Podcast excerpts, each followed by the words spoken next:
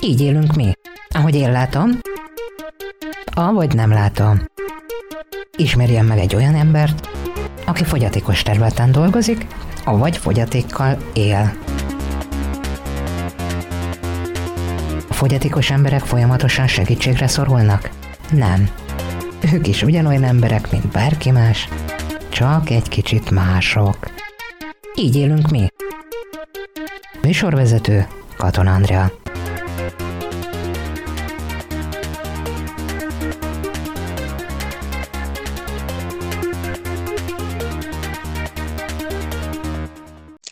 Üdvözlöm a hallgatókat!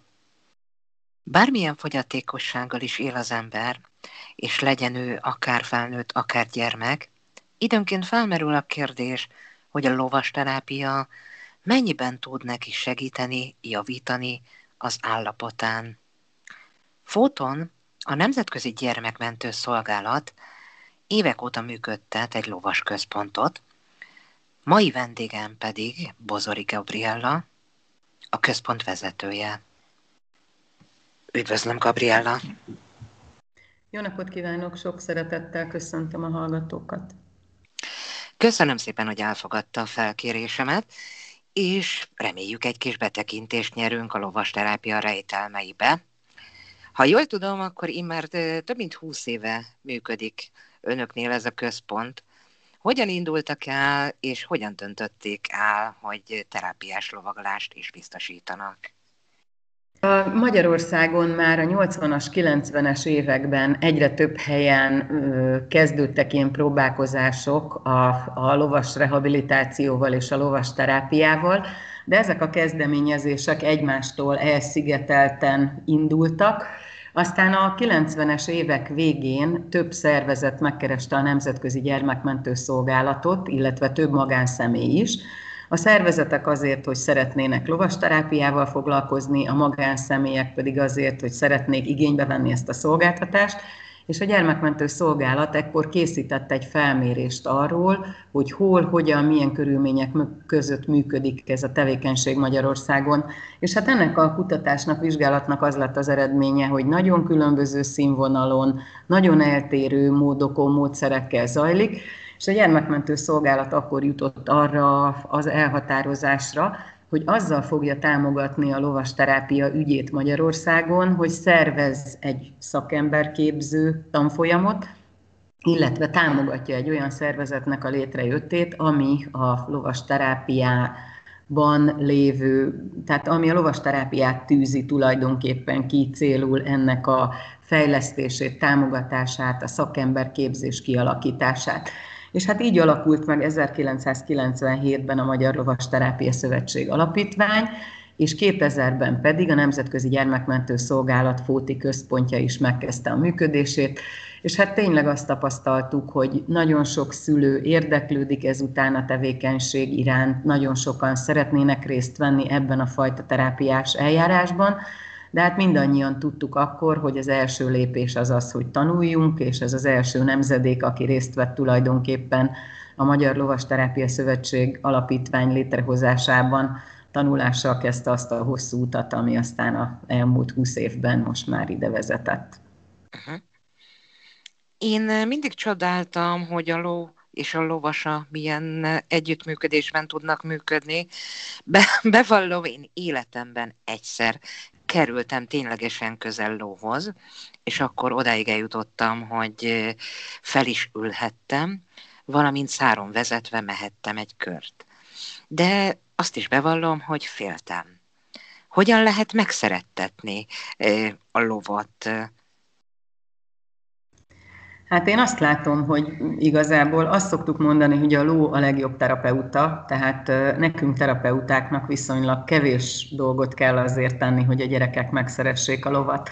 Ugye a ló a maga megjelenésével, a termetével, a barátságos viselkedésével, az érdeklődő magatartásával, a kezdeményező készségével, én azt látom, hogy egyből szinte minden gyereknek belopja magát a szívébe, Úgyhogy ha van is az elején némi kis félelem, ha lehet ezt mondani, az nagyon-nagyon hamar feloldódik, és a gyerekek úgy látom, hogy nagyon nagy vágyat éreznek arra, hogy egy ilyen élőlényel együtt tevékenykedhessenek, hogy együtt játszanak, hogy gondoskodhassanak róla, és hát természetesen ami legfontosabb, hogy felülhessenek a hátára.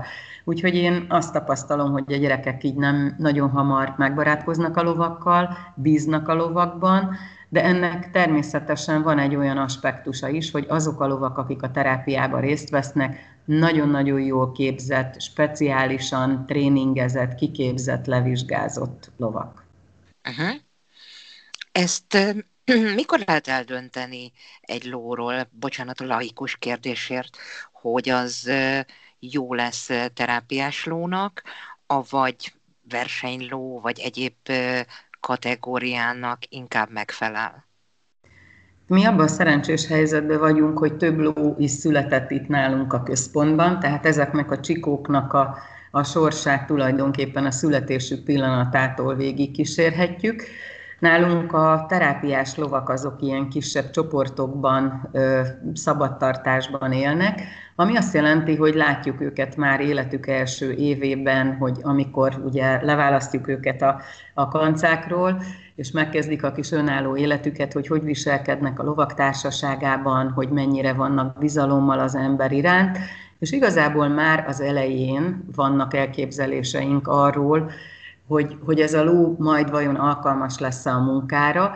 Ugye látjuk azt, hogy milyen a temperamentuma, milyen a mozgása, a mérete, a viselkedése, de aztán ugye mindezeket követi egy nagyon komoly alapkiképzés, ami ugye több évig tart, ami alatt megtanulnak a lovak futószáron dolgozni, nyereg alatt dolgozni, belovagolják őket, de ezzel párhuzamosan megkezdődik a lovaknak a speciális kiképzése is, amikor megpróbáljuk őket megtanítani minden olyan dologra, amivel egy terápiás foglalkozáson találkozhatnak, akár a különböző lóvezetési módokat értjük ezen, akár a különböző játékok, eszközök, szituációknak az ismeretét. És hát eközben az általános és az alapkiképzés ideje alatt tulajdonképpen már azért el tudjuk dönteni, hogy egy lóval érdemes-e igazából komolyan foglalkozni, vagy nem. Nagyon sok olyan ló van, aki az alapkiképzés után azt látjuk, hogy ő inkább egy normál lovaglásba fog jól dolgozni, és ott kiváló lesz, de nem biztos, hogy olyan a temperamentuma, hogy ő alkalmas lesz a terápiás munkára. De ez ugye a kiképzés során és a mindennapi munka során ugye elválik. És végül, ugye amikor a lovak túl vannak ezen a bizonyos speciális kiképzésen, és úgy ítéljük meg, hogy felkészültek erre a munkára, akkor még terápiás lovaknak alkalmassági vizsgát is kell tenni, és hát ez egy elég összetett vizsga, úgyhogy ha ezen sikeresen túljutnak, akkor dolgozhatnak igazából a lovas terápiában. Esetleg kaphatunk arról egy-két információt, hogy milyen vizsgát tesznek a, a terápiás lovak? Minek kell megfelelniük? Hát először is vannak általános elvárások, aminek meg kell felelni. Az egyik ilyen általános elvárás nagyon-nagyon fontos, hogy ez a ló egészséges legyen minden szempontból, akár a mozgását, akár a mentális, fizikai állapotát tekintve. Aztán nagyon fontos az, hogy olyan lovat válasszunk, amely alkatában, mozgásában illik azokhoz a páciensekhez, akikkel mi foglalkozunk, tehát a adott fogyatékossági típusnak megfelelő legyen ez a ló. Aztán ezt követi már konkrétan a vizsga, ja, ami még nagyon fontos, hogy öt éves kort be kell tölteni a lovaknak, akik a, a terápiában dolgozhatnak, és alapvetően az ivarukat tekintve mi kancákkal és heréltekkel dolgozunk. És akkor maga a vizsga az úgy zajlik, hogy a lovakat, tehát megnézzük a lovakat, hogy hogy viselkednek az alatt, amíg ápolják őket, amíg felszerelik őket, hogy viselkednek más lovak társaságában, hogy viselkednek addig, amíg nyergelik, kantározzák őket, hogy viselkednek lóvezetés közben. Tehát van egy viselkedésbírálat, aztán van egy kondícióvizsga, amiben megnézzük a lovaknak a mozgását és a kondícióját, hogy biztosan egészséges-e, épp a mozgása mindegyik jármódban, felvezetés során nyilván elsősorban a lépést és az ügetést nézzük, ezután be kell mutatni a lovakat nyereg alatti munkában, ahol arról győződünk meg, hogy együttműködőek-e, az alapvető segítségeket értik-e, azokra megfelelően reagálnak, itt nagyon fontos azt, azt látni, hogy tényleg egy ló együttműködő, nem ellenkezik, nem rossz indulatú, nincsenek rossz tulajdonságai, hiszen van azért néhány olyan tulajdonság, ami miatt mondjuk egy ló nem lesz alkalmas erre a, a tevékenységre.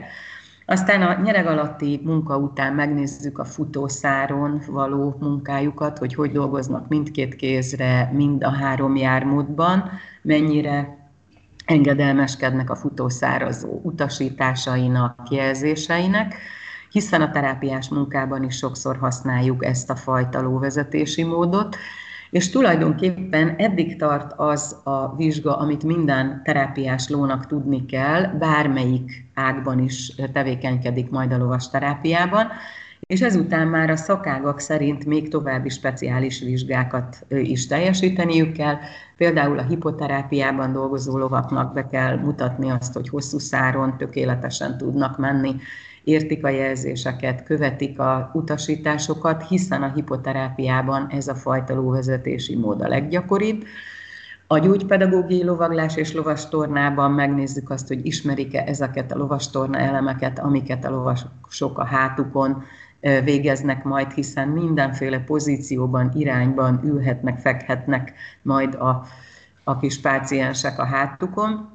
És hát mindezek mellett nagyon fontos, hogy még egy úgynevezett tulajdonképpen egyszerűen fogalmazva és stressz tréningen is keresztül kell menni a lovaknak, hiszen megnézzük őket számtalan olyan szituációban, ami, ami egy normál lónak ijesztő lehet, hogy reagálnak zajokra, hogy reagálnak ismeretlen anyagokra, tárgyakra, oda tudnak állni egy rámpához, hogy onnan mondjuk egy mozgássérült lovas fel tudjon ülni a hátukra, lehet-e őket vezetni különböző zavaró körülmények között, a különböző érintésekre, tapintásokra, vizuális, akusztikus ingerekre, hogy reagálnak.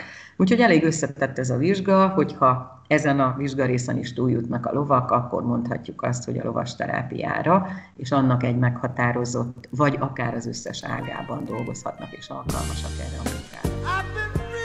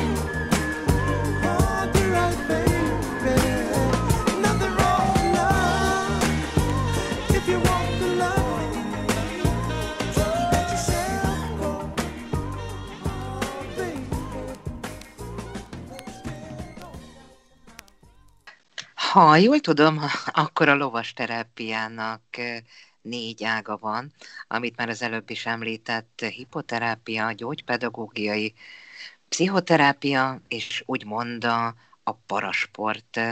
Egy kicsit ezt ki tudjuk fejteni, hogy melyik mit is jelent, mit akar, mikor, melyiket szokták ajánlani.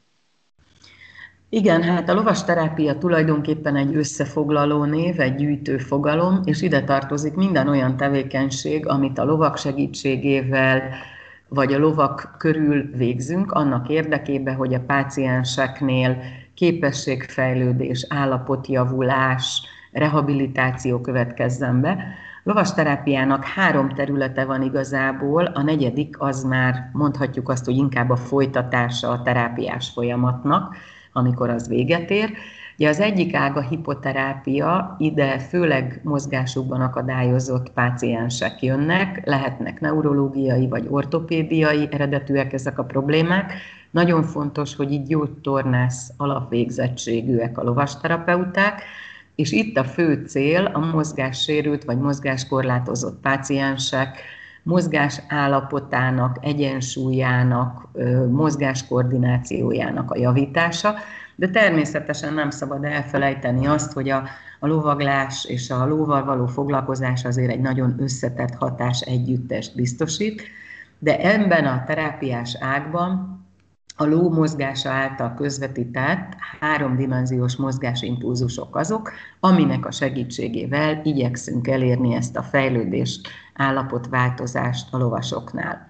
Aztán van a második terület. Ez Egy a... pillanat, hogy szavába vágok, de engem az a része például érdekelne, hogy egy kerekesszék, ha, mert hogy ehhez a területhez kapcsolódna a kérdésem, egy mozgássérült ember, aki mondjuk kerekesszékes, neki szintén kell a lovat csutakolni, és a többi? Tehát ez, ez ugyanúgy megvan náluk is, vagy náluk ez kimarad? Nem kell, hanem ezt általában a terapeuta, ugye ő eleve orvosi javaslattal, ez nagyon fontos, hogy a terápia minden ágába orvosi javaslattal érkeznek a résztvevők, és az orvos dönti el, hogy van-e az illetőnek esetleg az alapproblémáján kívül még olyan nehézsége, problémája, fogyatékossága, ami mondjuk kizárja azt, hogy ebben a fajta terápiában részt vegyen.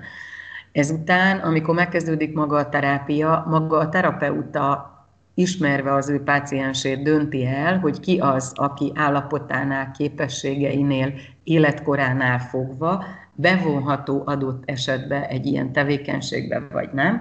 De ez nem kizárók egyáltalán. Ezért nagyon fontos, hogy a terápiás lovak is megismerjék ezeket a speciális eszközöket, felszereléseket, hogy például ilyen tevékenységbe is bevonhatóak legyenek akár a mozgássérült páciensek, de ez nem kötelező minden esetben. Tehát ez a terapeutának a egyéni mérlegelésétől függ, hogy ki az, aki bevonható egy ilyen tevékenységbe, vagy ki az, aki esetleg kevésbé. Mhm. Köszönöm, bocsánat, hogy szavába vágtam, de ez engem így érdekelt, hogy, uh-huh. hogy kerekesszékkel hogyan oldható meg, vagy náluk ők kisebb méretét tekintve kisebb lovon lovagolnak? Tehát... Igen, hát al- alapvetően az nagyon fontos, ugye az elején is említettem, hogy a lovat mindig a páciensnek a problémájához, méretéhez, képességeihez érdemes megválasztani, és mi ezért vagyunk szerencsés helyzetben, mert 14 olyan terápiás lovunk van, akik aktívan dolgoznak, ők méretben is különbözőek, mentalitásban is egy kicsit, mozgásban is különbözőek, tehát vannak az egész kicsitől a normál méretű lóig, tehát mindenkinek tudunk olyat választani, ami neki éppen megfelel. Ami viszont nagyon fontos, hogy mondjuk, ha megmaradunk ennél a példánál, hogy egy kerekesszékes páciens csak nyilván a biztonsági szempontok az elsődlegesek, és csak akkor tudjuk ilyen tevékenységbe bevonni, ha arra mind a páciens, mind a terápiás ló abszolút alkalmas. Uh-huh. És akkor, ha folytatjuk a lovasterápia többi ágának a bemutatását, akkor ugye a második terület lehet a gyógypedagógiai lovaglás és lovastorna. Ez, ahogy a neve is mutatja, itt gyógypedagógusok a lovasterapeuta szakemberek, tehát gyógypedagógus az alapvégzettségük. Ugye a gyógypedagógián belül is elkülönülnek a, a, a fogyatékosságok, de azért mi nagyon sokféle problémával találkozunk, foglalkozunk tanulásban akadályozott gyerekekkel, értelmileg akadályozottakkal, látás- vagy hallássérültekkel, hiperaktív, figyelemzavaros, adott esetben magatartás problémás gyerekekkel, beszéd problémákkal, autizmussal élőkkel, tehát elég, elég széles az a kör, akik megjelennek itt a gyógypedagógiai lovaglás és lovastorna területén. Itt na, mi nagyon sok játékot, feladatot, különböző szituációt, eltérő lóvezetési módot alkalmazunk a, te, a terápiás foglalkozásokon. Természetesen ezeket a feladatokat és szituációkat mindig az adott páciensnek az igényeihez igazítjuk, illetve magához a terápiás célhoz, amit szeretnénk elérni. Ha így röviden összefoglalnám, hogy ezen a területen mik a céljaink, akkor egyrészt az egyik legfontosabb a tanuláshoz szükséges készségeknek a, a fejlesztése, a második nagy terület a mozgással, egyensúlyjal, mozgás koordinációval kapcsolatos terület fejlesztése, aztán nálunk nagyon fontos a beszédfejlesztés, a kommunikáció fejlesztése, illetve a magatartás és az érzelmi indulati élet szabályozása. Tehát itt egy elég komplex területről beszélünk. És hát a lovasterápiának a harmadik és egyben talán legfiatalabb ága a pszichológiai lovasterápia. Itt pszichológus alapvégzettségűek a lovasterapeuták, és olyan páciensekkel és problémákkal foglalkoznak, amik ugye a pszichológusoknak a kompetencia területére tartoznak. Megemlíthetjük itt mondjuk a súlyosabb magatartás problémákat, a hangulati problémákat, kötődéses zavarokat, de a különböző családi problémákat, tehát a, a szülőknek a nehéz helyzete, a testvérféltékenység, a szorongás, tehát nagyon-nagyon sokféle, de akár megemlíthetjük idősebbeknél, tehát akár ide felnőttek is ugye érkezhetnek erre az ágra, a családon belüli erőszakot, bántalmazást, de van a pszichológiai lovasterápiának olyan ága is, vagy olyan szegmens, ahol például szenvedélybetegeknek a rehabilitációját segítik a lovakkal való munkával. És hát a terápia bármely ágában is vesz részt valaki, ugye itt a terápiás folyamat egy idő után véget ér, és akkor van meg a résztvevőknek a lehetősége arra, hogy folytassák ezt a lovas tevékenységet a fogyatékos személyek szabadidős lovaglásában vagy lovasportjában. Nagyon fontos, hogy ugye az első három terápiás ágban mi ugye terápiás célokat akarunk megvalósítani, tehát a célunk a páciens fejlesztése, állapotának javítása, itt viszont már kimondottan lovagolni tanulnak, tehát van, aki csak mondjuk a szabadidős szinten, de vannak olyanok, akik eljutnak a versenyzésig is. Engem érdekelne az a része, hogy egy szenvedélybeteg esetében egy lovasterápia milyen változásokat eredményez, hogyan tud egy lovasterápia befolyásolni egy szenvedélybeteget valahogy nem tudom azt összekapcsolni, hogy, hogy most bármilyen szenvedélyről beszélünk, laikusként azt mondanám, hogy akár játékszenvedély, akár egyéb, ezt hogyan befolyásolja a lovasterápia? Hát erre nyilván nálam sokkal jobban egy pszichológus alapvégzettségű lovasterapeuta tudna válaszolni, hiszen ez az ő kompetencia körük, de azért megpróbálok egy-két gondolatot ehhez hozzáfűzni. Ugye nagyon fontos az, hogy ebben az esetben, illetve sok esetben a lovasterápia egy kiegészítő terápiás forma. Tehát ezek az emberek részt vesznek mondjuk orvosi kezelésben, és mindenféle egyéb, ez lehet gyógyszeres vagy terápiás, és ezt egészítheti ki a lovasterápia. És például szenvedélybetegek lovasterápiájában a szakirodalmak például azt írják, hogy nagyon sok esetben Nyilván, amikor megtörténik ez az orvosi rehabilitációjuk és a kezelésük, akkor mellette kapnak lehetőségként egy olyan tevékenységet és egy olyan kapcsolódási pontot, amibe ők érzelmileg bevonódnak, ami fontos lehet az életükbe, ami egy kapaszkodót adhat ahhoz, hogy egyrészt a figyelmet eltereljék az alap problémáról, és egy olyan szituációba kerüljenek, amiben ők nagyon sok pozitív élményt élhetnek át, és természetesen mondjuk ez a terápia minden ágában megfigyelhető, hogy a páciensek és a lovak között nagyon speciális kapcsolat alakul ki. Én azt látom, hogy bármilyen típusú sérült emberről vagy problémával élő emberről beszélünk, az a fajta érzelmi kapocs, ami kialakul közötte és a ló között, illetve ez a fajta viszonyulás ehhez a lovas tevékenységhez, ez nagyon-nagyon pozitív az ő fejlődésük szempontjából. Gondolom az elmúlt húsz évben azért rengeteg-rengeteg sikerélménnyel találkozott. Ha egyet ki kellene ragadni ebből a halmazból, akkor melyiket ragadná ki? Hát ez nagyon nehéz kérdés, hiszen nagyon sok kisgyerekkel dolgoztam együtt, nagyon sok gyerekkel találkoztam. Hát mindig vannak nagyon-nagyon aranyos történetek, kezdve attól például, hogy csak erre megint, hogy érzelmileg mennyi mindent jelent a gyerekeknek ez a ló. Van például olyan kis lovasom, aki azt mondja, hogy neki az egyik lovunk a legjobb barátja, ő egy farsangon, annak a lovacskának öltözött be, Otthon is van ilyen plüslova, akivel konkrétan megbeszéli a bánatát, a nap eseményeit, tehát egy nagyon komoly érzelmi támaszt is jelent. De vannak olyan gyerekek, akinél például a főleg azok, akik ilyen megkésett beszédfejlődéssel érkeztek hozzánk, hogy a lovas helyzet volt az, meg egyáltalán ez a terápiás folyamat, ami adott egy lökést ahhoz, hogy igazán beinduljon ez a beszédfejlődés, hiszen ez az egész tevékenység és a környezet, és a maga a lóval való együttes munkának a lehetősége motiválta őt arra, hogy megpróbáljon kommunikálni a lóval.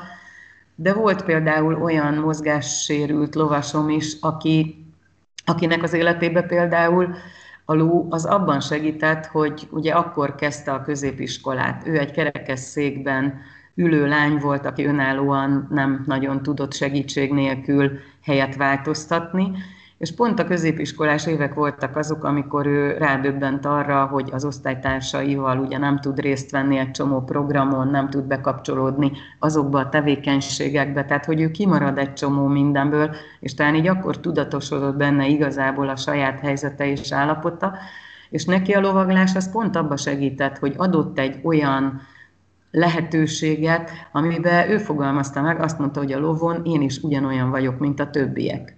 Tehát nem kell segítséget kérnie ahhoz, hogy eljusson A pontból B pontba, és ez neki is nagyon sokat segített abba, hogy ezt a kamaszkori krízist például átélje, hogy valamilyen módon feldolgozza, hogy megbarátkozzon, elfogadja a saját állapotát. Úgyhogy tulajdonképpen ahány példa az mindegy picit más oldalról kapcsolódik ennek a tevékenységnek a pozitív hatásaihoz. Előfordul gondolom olyan is, hogy a terápiás lovaglás befejeztével azért az úgynevezett kliensek továbbra is visszajárnak, csak éppen nem terápiás lovaglásra.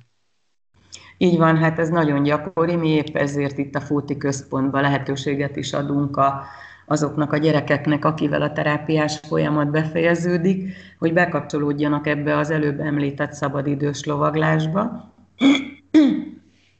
nagyon, a gyerekek eleve ezt a tevékenységet, amikor még a terápiába járnak, sem úgy fogják fel, hogy ez egy terápia, hiszen ez egy szabad téren zajlik, egy lóval dolgozunk, játszunk együtt, és hát ők ezt nem nagyon akarják befejezni. És nagyon fontos, ráadásul nagyon ragaszkodnak ezekhez a lovakhoz, és én azt látom, hogy nagyon sokuk életében ez egy hosszú távú, hosszú távra szóló élmény, amiben a későbbiekben is nem akarnak ettől elszakadni, részt szeretnének venni, úgyhogy nagyon sokan folytatják a szabadidős szinten a lovaglást, és vannak köztük olyanok is természetesen, akik olyan ügyesek, hogy bekapcsolódnak a versenyzésbe is. This feeling inside I'm not one of those who can easily hide I don't have much money, but Boy, if I did, I'd buy a big house where we both could live. If I was a sculptor, but then again, no, or a man who makes potions in a traveling shoe. I know it's not much, but it's the best I can do. My gift is my song, yeah, and this one's for you. And you can tell everybody this is your song.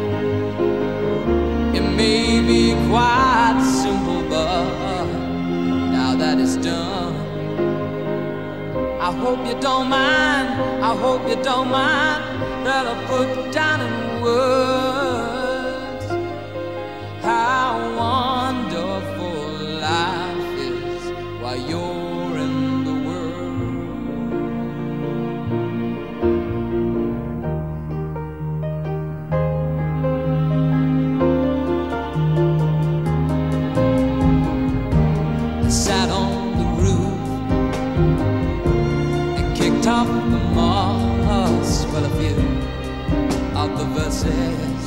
Well, they've got me quite cross, but the sun's been quite kind while I wrote this song. It's for people like you that keep it turned on. So excuse me for getting, but these things I do, forgotten if they're green or they're blue. Anyway, the thing is, what I really mean. Yours are the sweetest eyes I've ever seen. And you can tell everybody this is your song.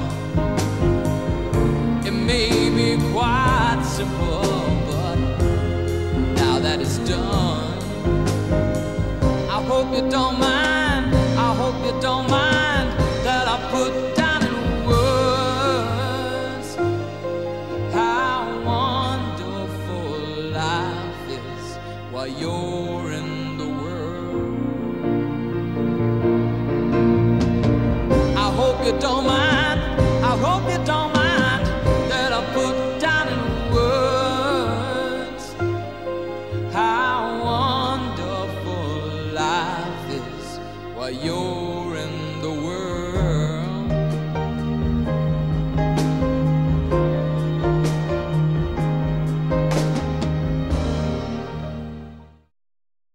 Bármilyen fogyatékossággal is él az ember, és legyen ő akár felnőtt, akár gyermek, időnként felmerül a kérdés, hogy a lovasterápia mennyiben tud neki segíteni, javítani az állapotán.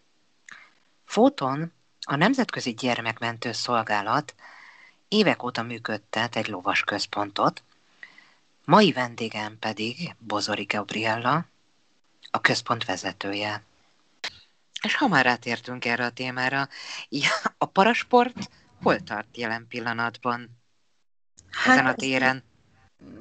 Talán nehéz ezt megfogalmazni. Én azt látom, hogy a parasportnak vannak olyan területei, amik Magyarországon nagyon szépen fejlődnek, és nagyon eredményesek a sportolók egy-egy sportágban.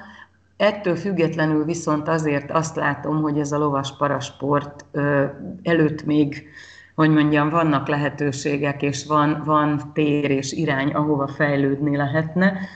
Igazából akik komolyan sportolni szeretnének a, a parasportolók körül, és ebbe a lovas parasportba akarnak bekapcsolódni, azért azt is látom, hogy vannak nehézségek.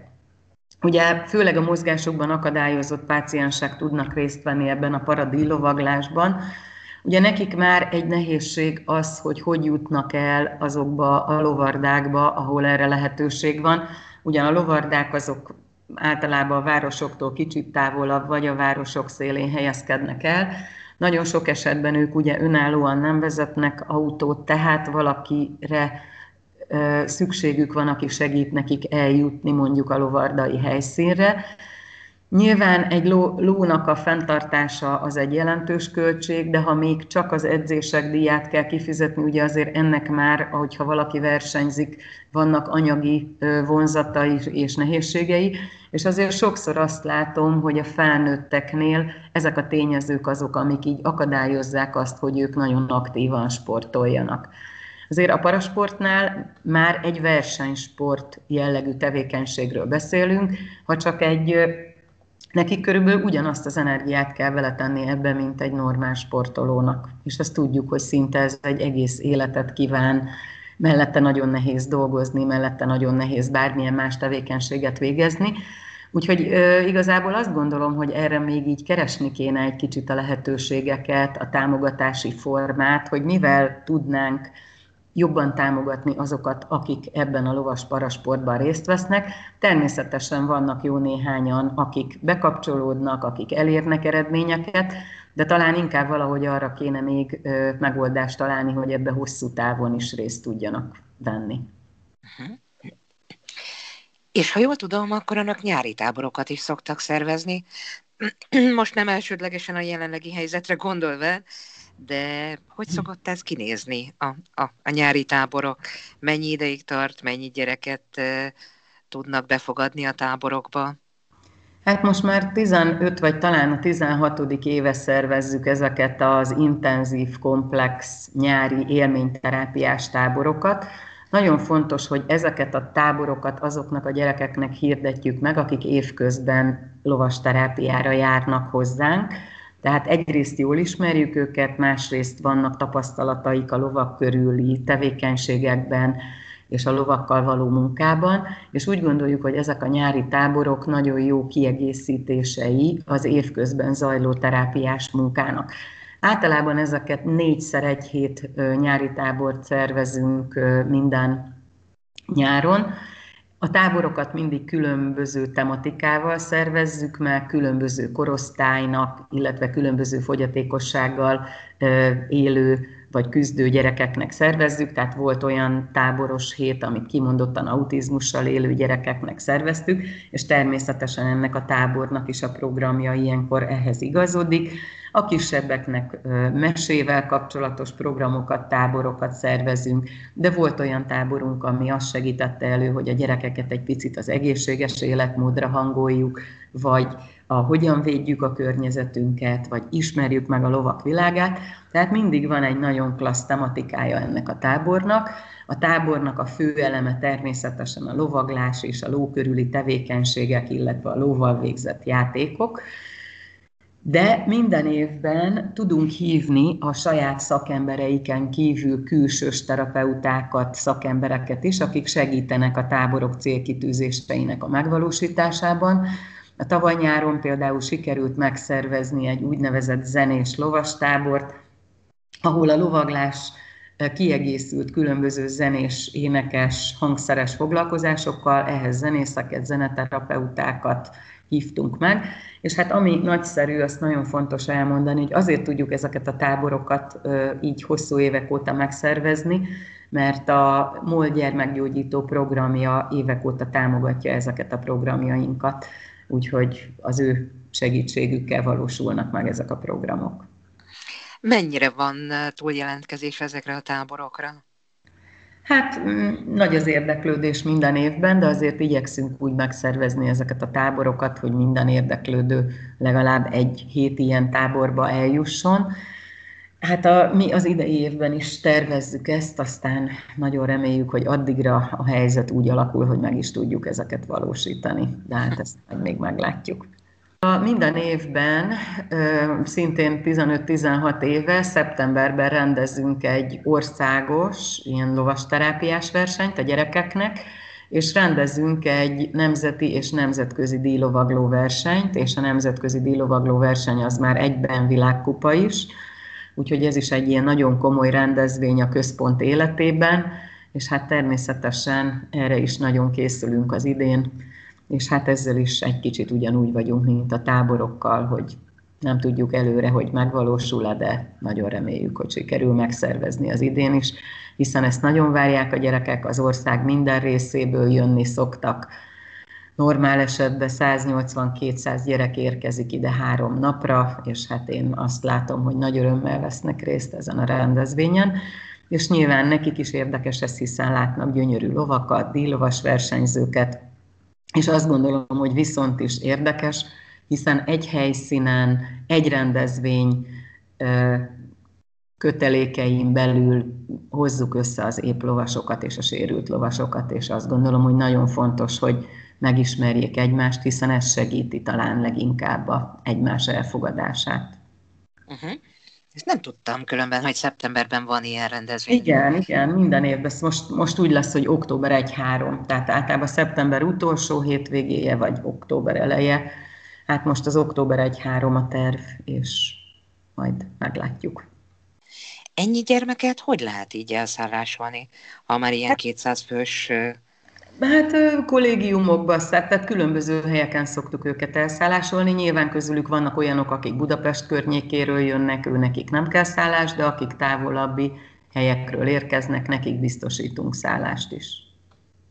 Akkor szeptemberben, októberben nagy az élet arra fele, és gyereksivajtól hangos a terület. Feltételezem.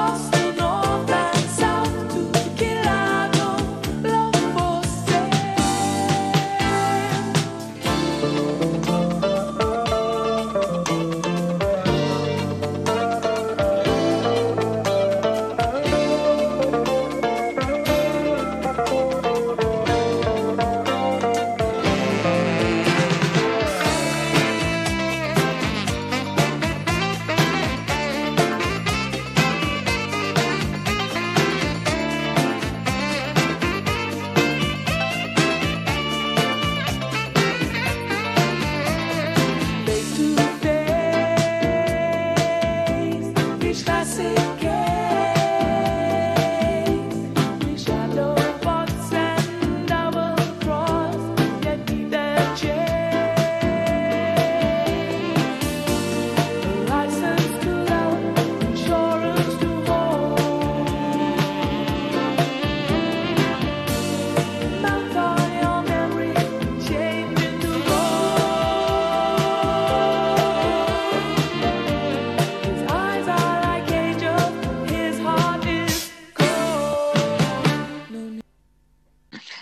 Önnek mi a tapasztalata azzal kapcsolatban, hogy a gyógypedagógus hallgatók mennyire szeretnék még felvenni ezt a képzést, hogy lovas terapeuták legyenek?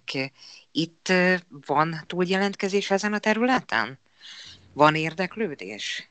Én azt tapasztalom, hogy az érdeklődés az, az megvan, sőt, mi igyekszünk különböző felsőoktatási intézményekkel is együttműködni, így például a az eltén a, a Bárci gyógypedagógiai karral is együttműködünk, de ugyanígy a Testnevelési Egyetemmel, vagy a Szent István Egyetemmel, Sotéval, bárhol, ahol ilyen hozzánk kapcsolódó képzés van, mi ott igyekszünk legalább egy kurzus erejéig ismeretterjesztő előadásokat tartani az ottani hallgatóknak.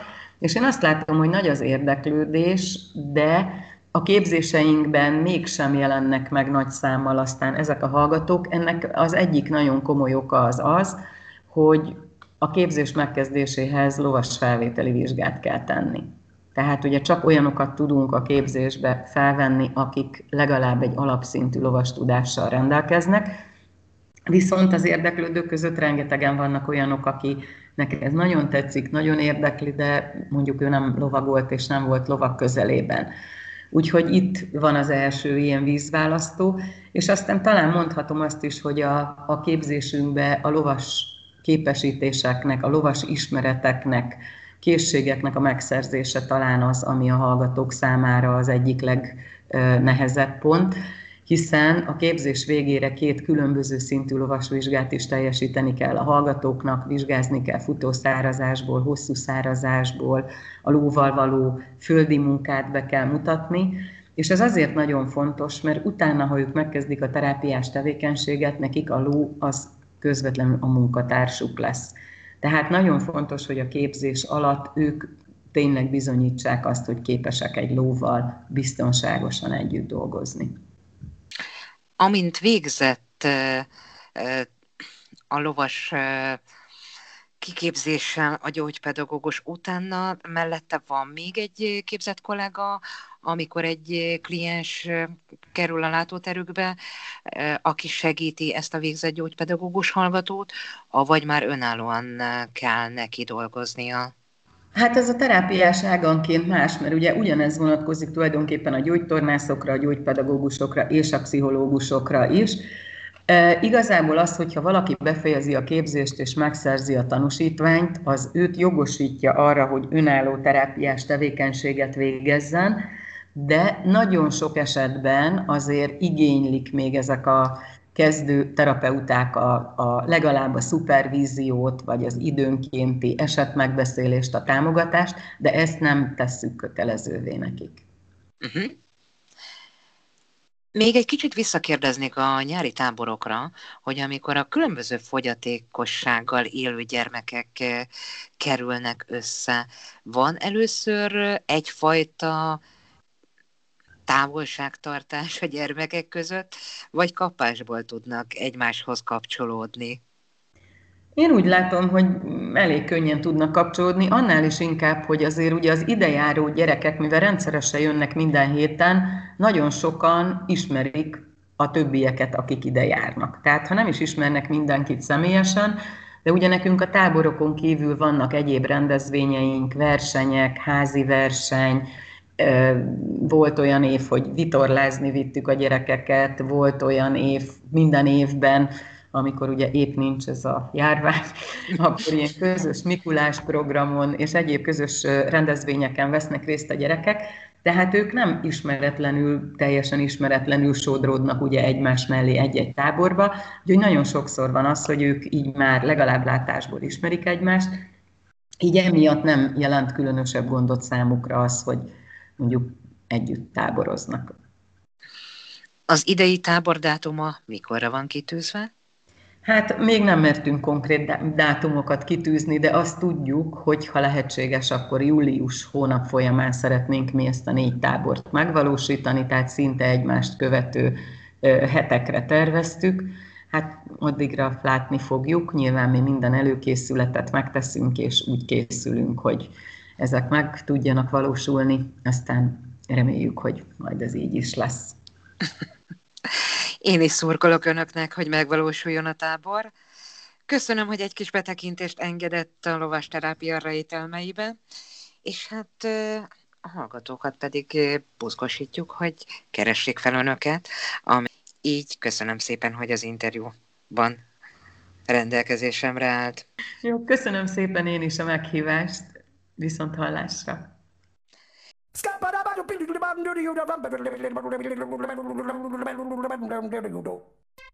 Így élünk mi, ahogy én látom, avagy nem látom. A civil rádió szemléletformáló műsora.